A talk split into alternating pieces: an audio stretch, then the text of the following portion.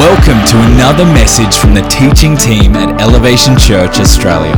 For more information about our church, service times, and locations, visit elevationchurch.com.au to us whether uh, whether we're male, whether we're female, whether we're fathers uh, biologically, whether we're fathers uh, spiritually or um, you know emotionally for, for people. And so it's a great honour to have you here with us, Rob. So church, can we put our hands together and wel- welcome Rob Pike as he comes to speak.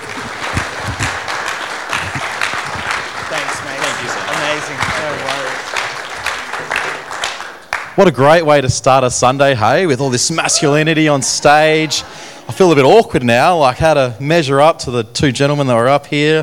I'm not very good with tools, so I'm glad you didn't pick me out to come and do that. Like, um, thank you for, for having me, and thank you for the honour of actually being able to speak here on such a really cool day, um, Father's Day. So happy Father's Day to all the dads out there. I really hope you had a great morning. Put your hand up if you had breakfast in bed. Yes, couple of guys, well done. Good job to the kids or the mums. Well done. Um, what, what a cool church you have here, hey? What a really cool church you have here. Um, I, I, I, I'd known a little bit about your church, but I thought, how do I know if this church is a good church? And so I Googled you. and so it came up, it gave me, you guys came up five stars. Good job, five stars. No, I, I actually then Googled my own church. And I thought, oh, geez, surely we're five as well. We're 4.7. So I was kind of disappointed. I was like, who did our bad review? I'm going to contact them. Um, um, it's actually, I, I, know you're a good church because you guys got a really good um, uh, reputation and your pastors are amazing. Um, I think you guys have some amazing pastors. Yeah, good put hands together for them. Um, I'd heard about them before I met them because these guys love coffee and they go to the same coffee place that my friend owns, which is Groundswell in Mandurah, Pori. Don't know if anyone knows him, but good coffee, go check it out. Christian business, we should support Christian business. Um, but I really had a really good connection with your Pastor Marty, and I think good people in a, at a fantastic church that are doing amazing things in this area. And so I'm really excited to see uh, where your church goes and uh, what's in your future. Um, so, a little bit about, about me. So, if I can get my first photo up, if that's all right. The, oh, no, back one, the family one, if that's all right. Yes, there we go. So this is a this is a photo. I actually tried to ask my daughter which if this was okay. She said no. She said you got to put a better one up. So that's my family. I'm a father of two. I'm a father of two. My 12 year old daughter. I'll get you stand up, Elba. Elba, you stand up, Elba. Yeah, turn around. So, yes. So she's my mini me. She's my mini me. Um, and so we, she loves basketball. I love basketball. We love going surfing. We were down at Falcon Bay just last weekend surfing out there. It was good fun. Um, so I'm a father of two. I've been married for coming up this month. We've married for 16 years um, to, to my wonderful wife, Kama. Um, I'm not allowed to get her to wave, so that's okay. No standing up? Okay. so I've got my son. My son is seven. He's in kids' church. Um, he is a curly redhead, so he's probably out there running amok. He lives up to his hair. Um, and obviously, my daughter Alba, she's 12. And uh, so I've got an awesome little family. Awesome little family. Um, Cameron and I and our family have been active members in Awaken Church in Port Kennedy for probably about 15 years. Um, and the reason why I say active members, because I feel like there's a difference between just being a member and I feel like there's a difference between being an active member. So me and Cameron have been active members in our church. We've been youth pastors, we've been young adults pastors, and then we got old and not cool, so we decided to hand it on. And, uh, and so, but we handed it on to people that were actually ready to take up the vision and run with it and run with it better. And I feel like sometimes you see so many people that are holding on because it's their position, and they really shouldn't. They really should hand it over.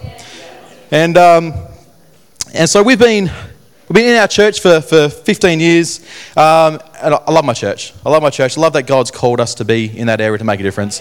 Uh, and just like I feel like God's called you to be in this area to make a difference as well. Um, so I wanted to start today, and I feel like um, I feel like my, my I had a dad joke, but I don't know if I can measure up to your dad jokes. So I've got I've got one dad joke that I'm going to share with you. What do you call it when Batman skips church? Christian Bale. Yeah, that's a, that's a good one.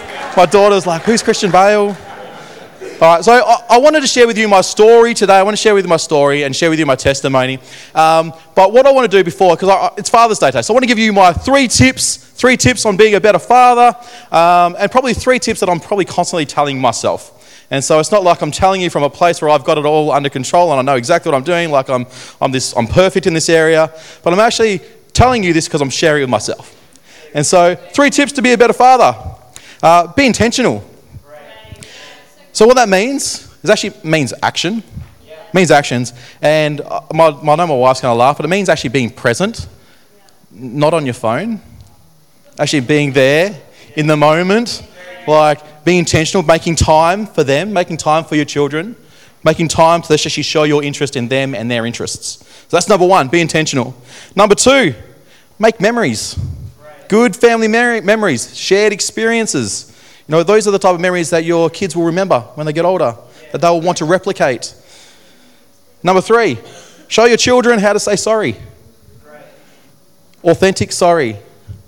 Your, your, your children need to see you as the father, being able to say sorry to them, but also being able to say sorry to their mum. They actually say, you know what, I stuffed up, and actually being able to make it right. And so, those are my three tips to being a better father. I'm trying to implement them every day. I'm trying to say sorry to my wife more often, try to make sure my, my kids see it. Um, so, I want to tell you today that we actually serve a really good God. We, we serve a really good God. And uh, the, the title of my message today is actually The Power of Your Story, the power of your testimony. Now, we, uh, we started to do this, this little thing in our church recently, probably over the last two weeks, where we call it Good News. And we get people that have actually, that God's done something in their lives, and we get them up on stage and, and they share this good. And I'll be honest with you, when I first heard that this is what we were doing, I was like, oh, great, this is going to be cringy. Uh, a little, little bit of Christianese. I, I'm not really sure if I'm, you know, i kind of had to check my attitude. And, uh, and we started doing it in our church, and then all of a sudden, I actually found the atmosphere was changing. Because you know what? People hear how God has moved in your life, and they grab onto it, and it changes the atmosphere, and it makes them grab hold of that same faith, and then it makes you realize that, you know what? Can do it for them, and can do it for me. And so, why I'm here today and, and sharing my testimony is that I really believe that one of the biggest weapons that we have in fulfilling the Great Commission is our story. It's actually what God's done in our lives, the, the, the, the, the hardship that He's taken us through. And it's that story. And I'm saying it in a way that uh, it doesn't have to be, it just needs to be us. Doesn't need to be any, anything other than just us. And, uh, and so I'm going to share with you my story, and it's actually a really tough story. It's a tough story to tell because it is actually the hardest day of my life, the hardest times of my life, the hardest journey that I've ever been through. And uh, so I'm going to share with you, and all I'm asking for you guys to do is just um, just listen and, and connect. And uh, I just got to say also that, is that what you're going to hear today is, uh, is probably, I'll, I'll, rate it PG. It's rated PG because we're going to talk about some serious stuff. And, um, and so, um, before I get into, into my message today, um, I, I, tell my story a lot, and I, I, usually tell it a lot in school. So I'm up there kind of boasting myself, and it makes me actually feel really uncomfortable because really, what I would love to be doing when I go and speak in school is actually be boasting of God and how what He's done in my life. Um, because everything that I've achieved, everything that I've done, it's not because of me. It's not because of me at all. And so, can I just really emphasize this? Is that, and I'm telling my story and I'm telling you what God's done in my life, that you remember it's God. It's what He's done in my life. It's none of me. None of me. And so, before we get into it, let's pray, hey? Lord, we just thank you for today, Lord. I thank you that you've called me to be in this church today, Lord, that you've called me to share my story and my testimony of how good you are, God. Lord, I thank you today that you let it be your words that are coming out of my mouth, Lord, of none of me. Lord, I feel, I pray, Lord, that you open hearts, Lord, and that you move people today. In Jesus' name, amen. So, if you weren't aware, if you weren't aware, the reason why I stand up here on prosthetic legs is because when I was 17 years old, I was actually involved in a, in a car crash. Uh, in this car crash, it took both my legs, but it actually took three of my friends as well. And so I just want to put the first photo of the boys up on, up on stage here. It's not a great photo, um, but you guys can get. So there was actually four of us in the car that day. Um, unfortunately, I don't have a photo of Adam. So Adam Stribling was in the car that day. Um, so I, I want to tell you a little bit, a little bit about the boys. So Adam Stribling was a, was a fantastic young man. He was actually a servant in, in his church. He was a young youth leader. Um, he was one of those types of young men that he didn't need to be seen. He wasn't one of those people that needed to be on the front row. He was just one of those people that would serve and would be consistent. So I always think about, about Adam now and I think, where would his life look now? What would he be doing in the church? And he would be one of those faithful people that would be turning up, setting up, setting down, just one of those pillars in the church that would be holding everything together. Because you know what? Not everyone's called to be a front man. Not everyone wants to be a front man, but all roles are just as important. Um, then we've got Christian. So Christian's the, the young man in the middle, uh, a pastor's son. I don't think I've probably met anyone that's probably been more born to be a pastor. Um, and I say that because he was actually a gatherer of men. So everyone was kind of drawn to him. I think of, whenever I think of Christian, I think of him almost like a lighthouse. Is that he was almost like this beacon, and it wasn't that he was he wasn't arrogant. He was just one of those friendly people that was warm and that was engaging, and people were drawn to him. He was super talented at everything. It was annoying. It was annoying because he was so good at everything. He was a server, he was good at sport, he was, he was a musician, he could sing, he could play guitar. Like, I don't think I actually know anything that he wasn't good at. And uh, to make things worse, to make things even worse, he was a really good looking, looking young, man. Like, Italian young, is Italian, really good looking. The girls loved him. The girls loved him. Um, so annoying. But he, but he actually, but he loved God and he loved people. That was his number one best trait. And then we have um, Daniel here. So Daniel was my best friend. Uh, he also another pastor's son. Um, Daniel was similar to Christian. He was probably the, the, the comedian of our group. He knew how to make people laugh. He didn't go looking for people, people were drawn to him. It was almost like a magnet. And, um, and I, I almost felt like it was, a, it was a pleasure for me to actually hang around these guys um, because they just love people. They weren't trying to be anything other than themselves. Um, and they just loved people. Loved God and loved people. I feel like that's what we're called to be. We love God and love people. Um, and then there's me, this awkward little guy down here on the right hand side. There's me. I, I want to tell you a little bit about me um, because what you see today is not what I saw back then. So I, I want to tell you a little bit about what I saw as a young Robert Pike that was 17 years old. I was writing this this week and uh, I actually found it really hard because you look back in hindsight and you look back at, at who you are as a, as a teenager. And um, I, wish, I wish I was more like my friends. Um, but I'm going to tell you how I thought I saw myself. So when I, when I saw myself, what I, what I, what I felt like I saw was, was someone who was very average looking. I was very self conscious. I saw my imperfections and failings more than I saw anything of quality. I didn't make friends very easy. I was suspicious of people and thought people were always looking for a way to embarrass me. I was arrogant. I wasn't kind to people. And because of my insecurities, I would actually mock and tease people to make myself feel better about myself.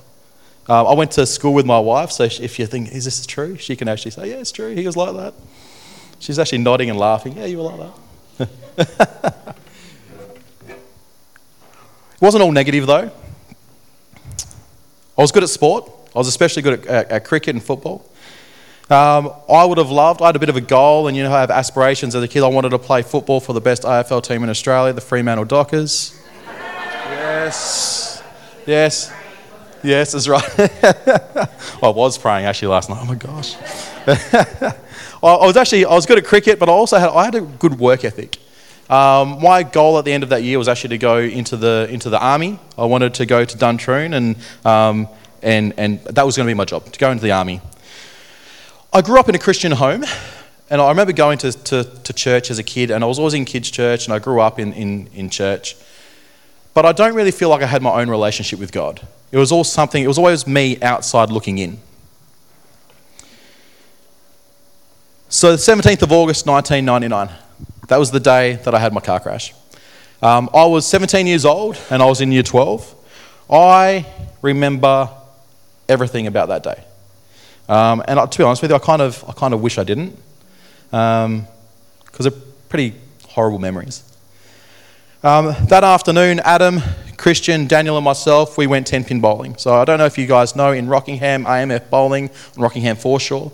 That is where we went. We played two games of 10 pin bowling, and in case anybody wanted to know, I won both games. Pretty important piece of information right there. But I always remember, I always remember that day because it was a fun afternoon. I actually remember Daniel throwing himself down the alley like as if he was the ball, like, you know, trying to make everyone laugh like he normally would. So it was, it was a fun afternoon. I always remember like that as being a good time, a happy time. But it's strange how things can change really fast. I remember as we were, we were rushing to get home that afternoon. And I remember it was about 4.15 that afternoon. We got to the roundabout. We were heading back to my, to my home. It was about, probably about five minutes away from my home. So it's 4.15 in the afternoon. Get to this roundabout. It's pouring down with rain. Everything's fine. A little bit further down the road, it's 4.16 in the afternoon. I'm having a laugh and a joke with Adam and Christian and Daniel in the car. It's still pouring down with rain, but still everything's fine. Then all of a sudden, 4.17 happened. My whole life will never be the same again because of what happened at 4.17. Like I said, it's strange how everything can change so fast because at 4.16 I'm having a laugh and a joke with my friends, not anything is wrong. My future is all set before me and then all of a sudden everything changed just like that. 4.17 I'm lying on the side of the road and three of my friends are dead. As we were kind of, we weren't, we weren't doing the right thing on the road that day. We were speeding. We weren't going excessively fast, but we weren't driving to the weather conditions. Sorry, sorry, Siri. Let me repeat myself. Jeez, that was a really deep time to start to happen, wasn't it? Like, really, thanks, Siri, interrupt my flow. um, I actually remember, I remember the moment that we were driving in the car, and I remember almost the moment that everything changed. As we were driving along we hit a big puddle of water and the car aquaplaned. I remember getting really scared. I remember closing my eyes and clenching my fists. I remember thinking to myself, oh my gosh, this is going to be really bad. And it was. Christian lost control of the car. It went into a spin and it smashed into a tree. And the car split in half. Can we show?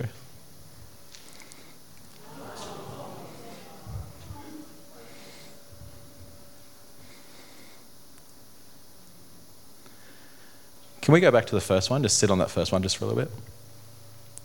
Yeah. So the front half of the car, that was where Christian and Adam were sitting. Christian and Adam actually got flung out of the car and died on impact. So just like that, two friends gone. Myself and my best friend Daniel were sitting in the back half of the car. Like I said, I remember everything I wasn't knocked out, I wasn't unconscious. I remember everything. I remember the car rolling and rolling and rolling. Until all of a sudden it came to an abrupt halt and the back end of the car was actually on its right hand side.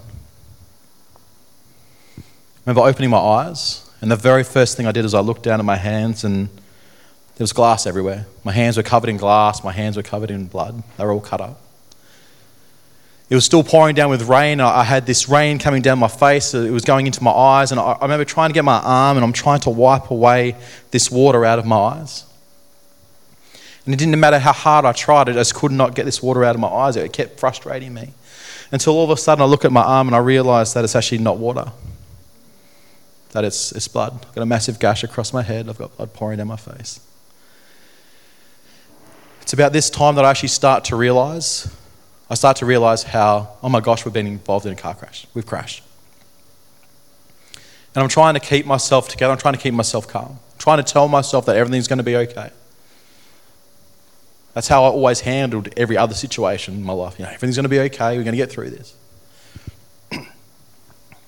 And then I, I, looked up to my left. So I wanted to see how Daniel was, if Daniel was okay. He's probably sitting about there. And he's, he's not okay. I'm sitting next to my dead best friend. I, I, I lose it. I start crying, I'm yelling, I'm making as much noise as I can. If I'm going to be honest, I'm swearing as well. Because I'm, I'm just freaking out. I'm freaking out. I'm thinking to myself, if I can just yell loud enough, then maybe, just maybe, somebody might come along and save Daniel's life. So I'm screaming at the top of my lungs. The first person on the scene was actually a lady who lived across the road.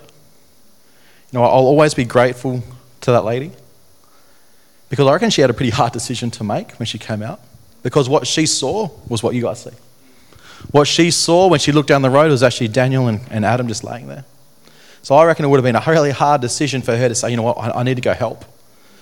I'll always be grateful to that lady because she actually looked past herself, saw the need, and she ran and she stayed with me for about 30 minutes until the, till the, till the ambulance and the fire brigade got there. The emergency services arrive at the crash scene and they, they get the jaws of life out and they pull the car apart. My body goes into shock, so they put me into a drug induced coma and they take me to, they take me to Fremantle Hospital. I actually, they, they put me on, sorry, they, they put me on life support uh, because I had bruising and bleeding on the brain. I actually remember waking up in hospital two weeks later. So I had no idea what had happened, I had no memory of what had just happened. I had tubes and cords that were attached to me, things that were keeping me alive. And I remember waking up being scared. No memory of what had just happened. I think my, my dad was sitting next to me. And I remember him getting up and I remember him walking over to me. He grabs my hand and he, and he looks over and he tells me, he goes, Bob, it's going to be okay. Bob, it's going to be okay. Just trying to calm me.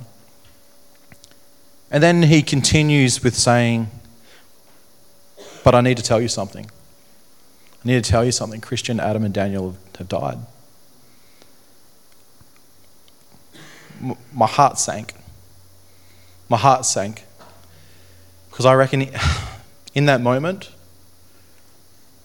more than it ever has before, I cried out to God. Because in my heart, all I was thinking about is like, oh my gosh, they've died. God, please let them be with you. That was the first thing I thought. God, please let them be with you. And I experienced, as soon as I thought that, I, I thought those things, I, I, I felt God's presence like never before. And I probably heard him like never before either. I've never felt this, this presence before. Where I felt like God spoke to me in that moment. He said, Bob, they're with me. They're with me, and it's going to be okay. And then I felt this peace. I, I can't explain it to you. I can't put it into words except for saying it's peace that surpasses all understanding because in that situation, my brain should have been frantic in every situation, in where, where I was sitting, where I was laying, my mind should have been all over the place, but all of a sudden there's this peace that surpasses all understanding that's sitting on me. I can't explain it better than say it's only God.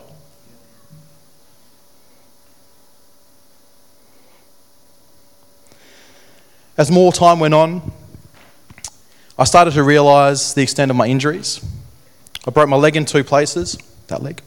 Broke my leg in two places. I had a subdural hematoma, which is bruising of the brain. That's why they kept me on life support for so long. I had severe, severe cuts and lacerations. I had over 200 stitches. I broke my back. I had a back brace on. As soon as I woke up, I had a back brace on.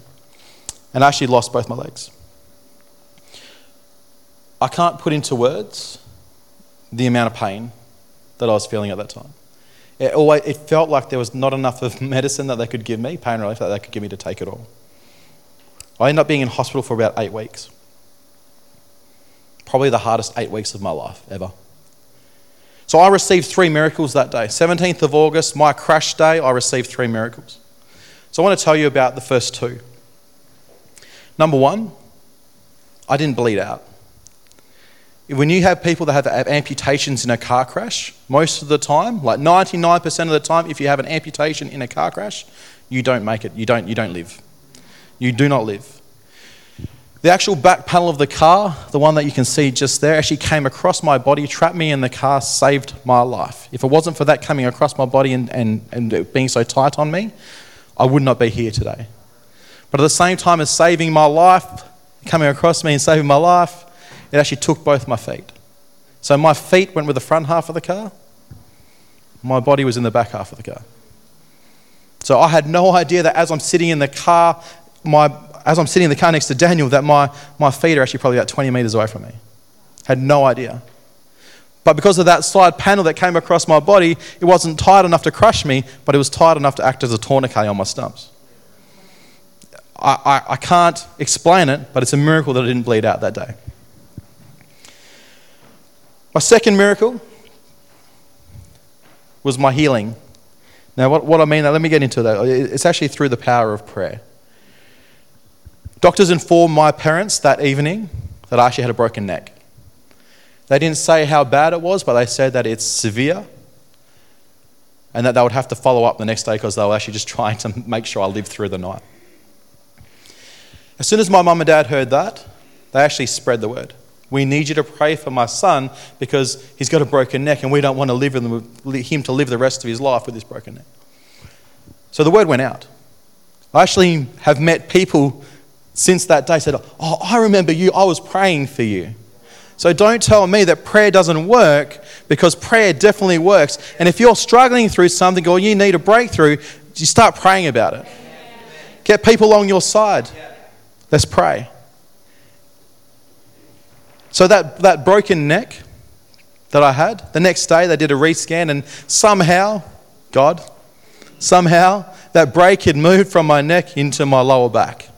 So I had a burst fracture of my L5.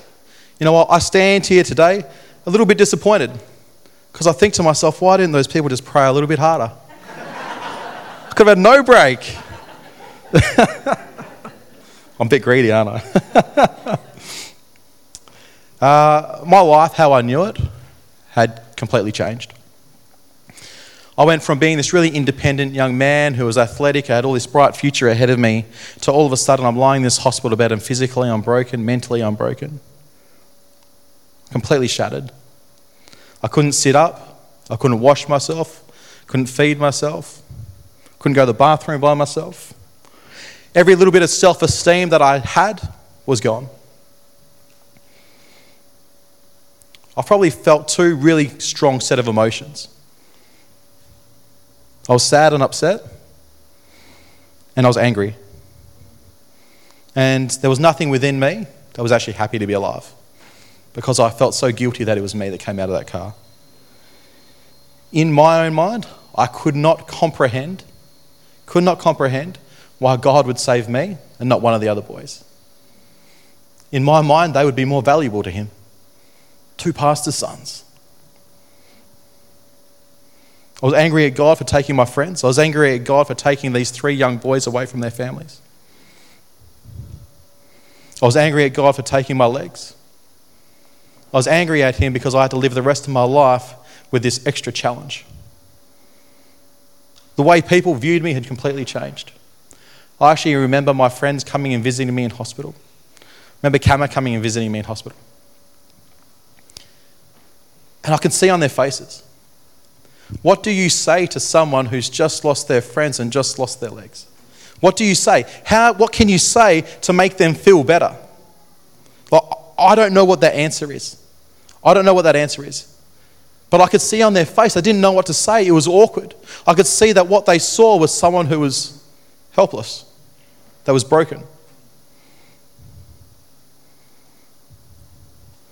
The way I viewed myself, if it couldn't have gotten any lower, it did. Because all of a sudden I'm, I'm living my life with this disability. I already thought that no woman could like me, then how could anyone ever love me with my disability? In my own mind, I was hideous. I kept thinking to myself that my, the way I get better, the way I feel better about myself is that I, all I need to do is get out of hospital if I can just get out of hospital, I can go back to a little bit of normality. I can, I can get my set of prosthetic legs, I can put jeans on, no one has to know. I would have loved to have gone back to my part time job. I would have loved to have gone back to my footy team. It wasn't a possibility for me anymore. Church community is really good when you're going through a struggle. But let me say this is that when I went back to my church community, my church community was amazing, really positive, really encouraging. They would tell me how lucky I was to be alive. They would tell me that I was a miracle, that God's got huge plans for my life. They would tell me that uh, I'd be living for three other young men. Now, I probably wasn't ready to hear it. You know what? Sometimes where we have good intentions, don't we? And we're, we're trying to say, hey, you know, God's got this, God's got this. And that, that's probably all we need to say, hey, God's got this. But we continue, we try to say all these things that try to get these people through that. But I'll be honest with you, at that time, I didn't want to hear that. And I couldn't hear it. Because all of a sudden, all I'm, all I'm feeling is this anger towards God, and, and I'm feeling guilty for being the only one to come out of that car alive. And so, this pressure of what I was supposed to be ended up becoming too much. So, I ended up running away. I ran away from my friends, I ran away from my church, I ran away from everything that was probably good for me, and I actually entrenched myself in a lifestyle that wasn't good for me.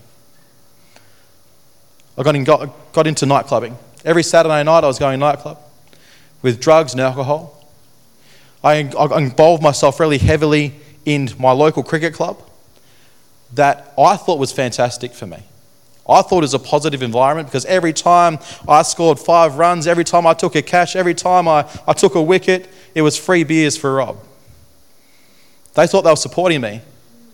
Because you know what, at that time, at that time in my life, there was no better beer than a free beer. And I don't even like alcohol.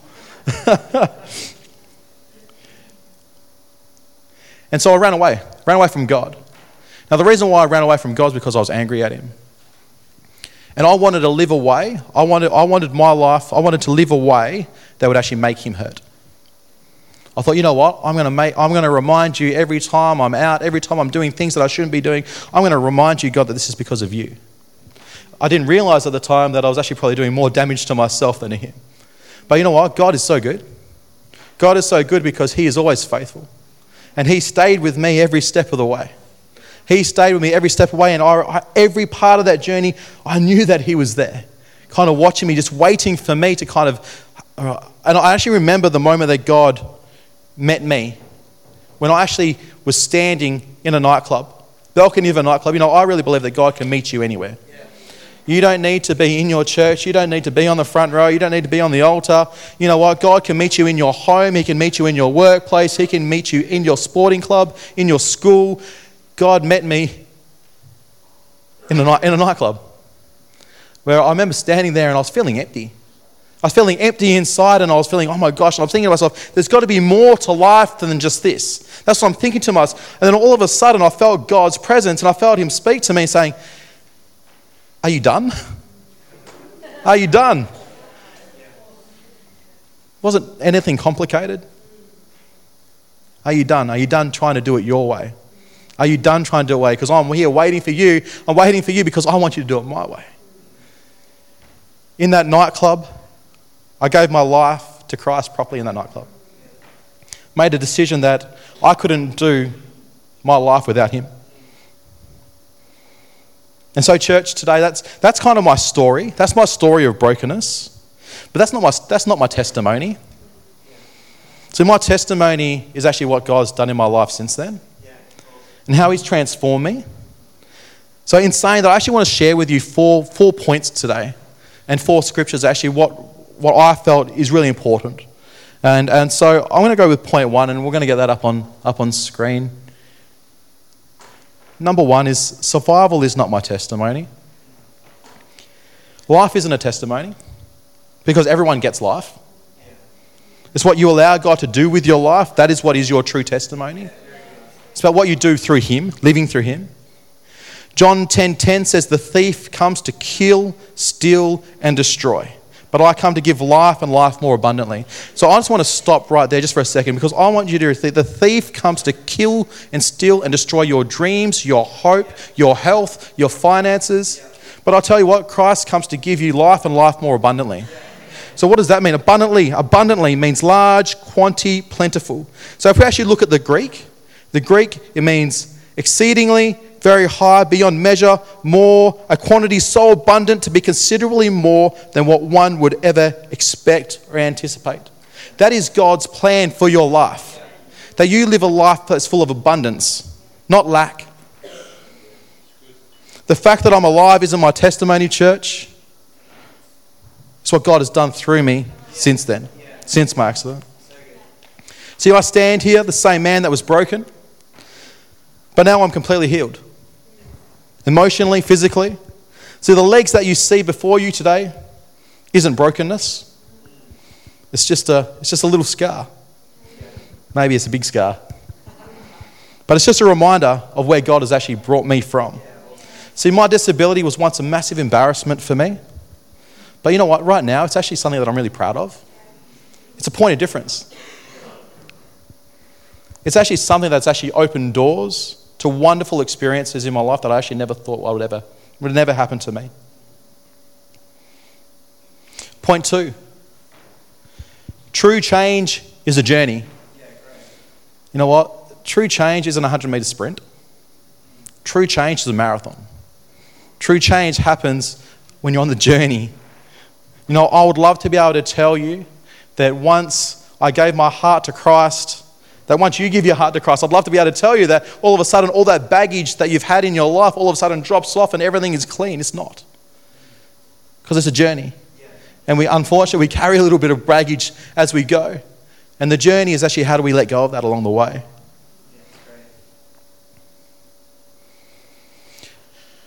I'd hurt a lot of my friends. See, my friends actually lost their friends that day. And I actually never really thought about it that way, that they were hurting as well. And then all of a sudden, I stand up and I run away.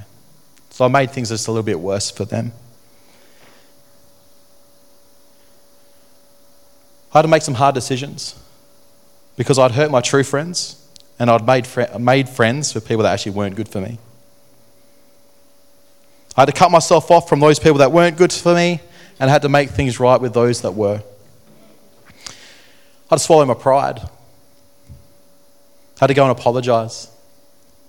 Had to go to my real friends and say, I'm so sorry, but I stuffed up. I'm sorry for making things harder for you. Now, I wasn't after anything back. I wasn't after, you know what, we should have been there. I wasn't after anything. I wasn't after any type of rods because I knew that I needed to make amends for what I'd done, for my actions. I had to set myself up as a regular member in our church in somewhere that would actually speak life into me. See, my true change came when I made church and seeking God's presence and a relationship with Him my number one importance. I made a conscious decision to be able to be, to be teachable, to be moldable. To be able to take it on the chin if I stuffed up. To be able to hear, to actually come under someone. To be mentored to be able to hear those things that maybe were tough to hear, to be able to make changes within myself. See, Galatians 6 2 says this says, the, says to bear one another's burdens and so fulfill the law of Christ. See, when you come and join a church, you're actually joining the family. You're not called to do, uh, we're not called to do life alone. We're called to do it together. We're called to bear one another's burdens, to carry, to help people go through it. And that's what you get when you, when you join a church, when you connect, when you fully connect, when you become an active member. Three, point three is genuine faith is tested. So 1 Peter chapter 1 verse 7. These trials will show that your faith is genuine. It is being tested as fire tests and purifies gold though your faith is far more precious than mere gold. So when your faith remains strong through many trials, it will bring you much praise and glory and honor on the day when Jesus Christ is revealed to the whole world. Your faith is going to be tested. You know what? Just because you become a Christian, just because you give your life to Christ, it's not easy. Your faith is tested. See, I look back I look back at the person I was and where my life was heading. And I'll be honest with you, my plan was to go into the army. My plan was to hopefully play football for the Fremantle Dockers.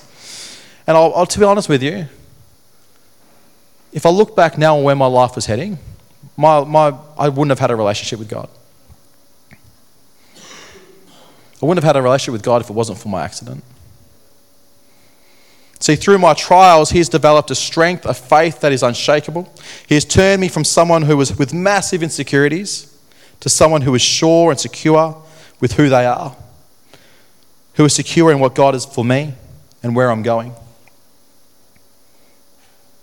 God's plan is to take away your insecurities. See, my testimony today, church, is this is that I have a beautiful wife. She's strong and godly. I have two wonderful children. I have a job that I'm unqualified for. It's true. It's true. I have a job that I'm unqualified for. Every person in my team has a university degree. I'm the only person that doesn't. Doesn't make sense. I run a business, my own business. That means I can speak into young people's lives. I've been lucky enough to play wheelchair basketball for Australia. That I won a gold medal playing wheelchair basketball for Australia. One of my proudest moments is being on the dais singing our national anthem. Every blessing that I have, I never thought I would get. And I'll be honest, I never thought I deserved. But my, my life is so much more blessed than what I could ever imagine. He's come to give us life and life more abundant. See, I am under no illusion, though. I'm under no illusion that my hard times are over. But what I do know is that what God has brought me through means that He's actually equipped me to take on and conquer the next battle. Not for myself, but for His glory. Point four is faith is seeing yourself through God's eyes.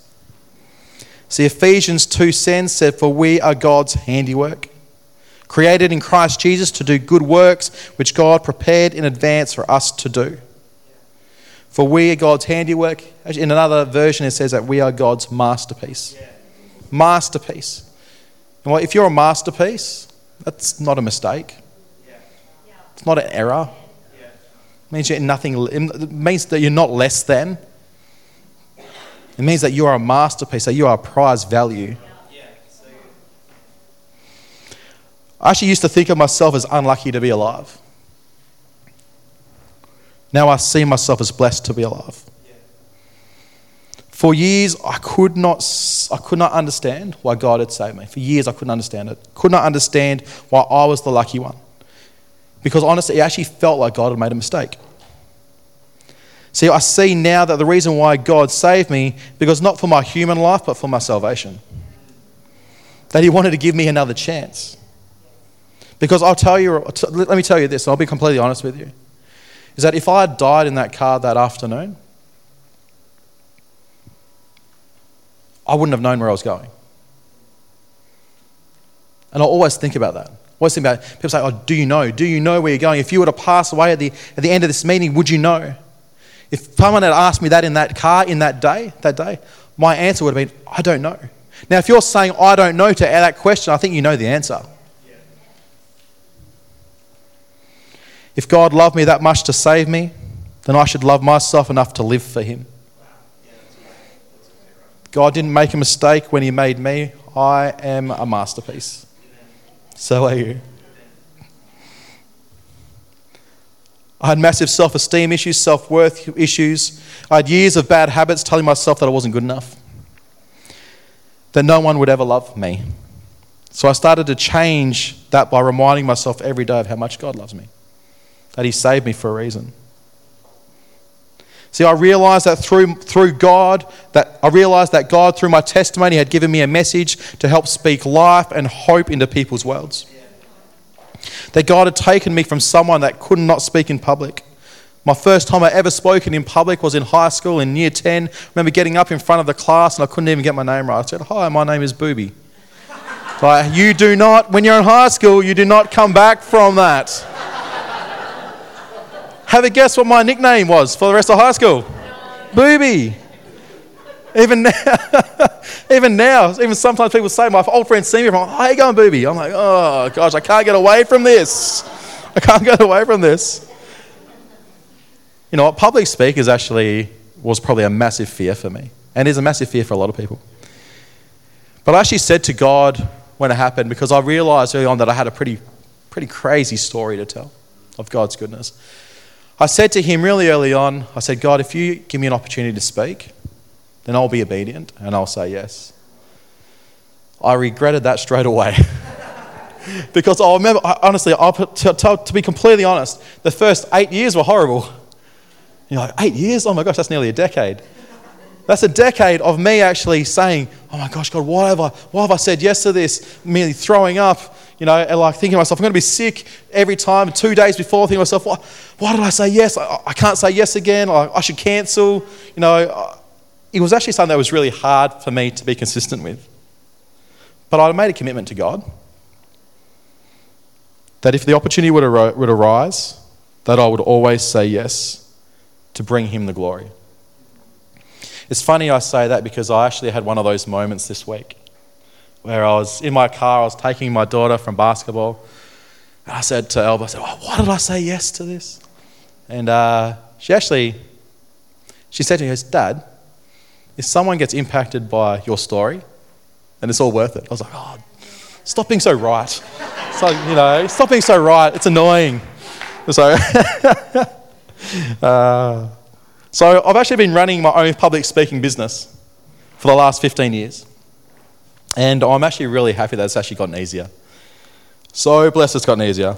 Um, and I was last year, and I'll show you this next photo, if that's okay. So this photo is at actually RAC Arena, Perth Arena. And we'll go to the next, next photo. And so last year I spoke to about 13,000 kids at RAC Arena. Kind of implanting a little bit of hope in their lives, being able to share my story. Now, I'll tell you what, when I look back, I think about that year 10, getting up in front of his class. Oh, my name's Booby. I never thought that God had this plan for me. You know what? You never know what God's plan is for your life if you just keep being obedient, keep walking through those open doors that He opens, and you keep going through. And wherever God leads you, He will equip you. Know what? The devil, the enemy, always will try and plant little ideas in your mind that you're not good enough. He did that to me this week. In my car, there's my daughter knocking him down. That I'm not, that I'm not smart enough, that I'm not good enough, that I'm not articulate enough. But one of the most powerful weapons I had, like I said at the start, one of the most powerful weapons we have in evangelism is our story. It's what God's done in our lives. You know what? And the enemy will always try and silence you because he knows how powerful it is. Knows how powerful it is. You know what? You can bring more people to Christ by just telling a story. Don't try to complicate it. Don't try to be someone that you're not. Just be you. See, I stand here today on these fake legs in awe of God. And I'll be honest with you, I'm humbled. I'm actually humbled that He would use me. How good is our God that the situation that the enemy uses, that He wants to use to break us, that He uses to strengthen us, to grow us, to teach us, to develop character, to create a faith that goes from strength to strength. He uses that situation as a tool to speak into other people's lives. He uses that situation to propel you into your calling, to open doors that would have otherwise been closed. So I want to finish my, my message today by sharing with you my favourite scripture. And it was one of those scriptures that always has brought me hope when I was struggling. Romans 5, verse 3 to 5 says, We can rejoice too when we run into problems and trials for we know that when, when they help us, we know that they help us develop endurance. And endurance develops strength of character, and character strengthens our confident hope of salvation. And this hope will not lead to disappointment, for we know how dearly God loves us, because He has given us the Holy Spirit to fill our hearts with His loves. Consider it pure joy to face trials of any kind, that He will develop character I don't know if it's pure joy when you're facing a trial. I don't know if it's pure joy, but you know what? When you look back, you think, you know what God can do, how he's, how he's ta- what He's taken you through, and how He's the miracle, there's miracles that He's done in your, in your life. You think to you know what? Maybe, maybe this should be pure joy. Maybe this trial should be pure joy because I know that God's got a plan for me. I want to thank you, church, for allowing me to be vulnerable today, for allowing me to actually share the hardest days of my life. And uh, Thank you so much for blessing me and uh, allowing me to come here and speak to you today. Thank you, Pastor.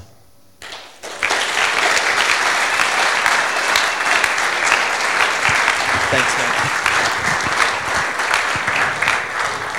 Thanks.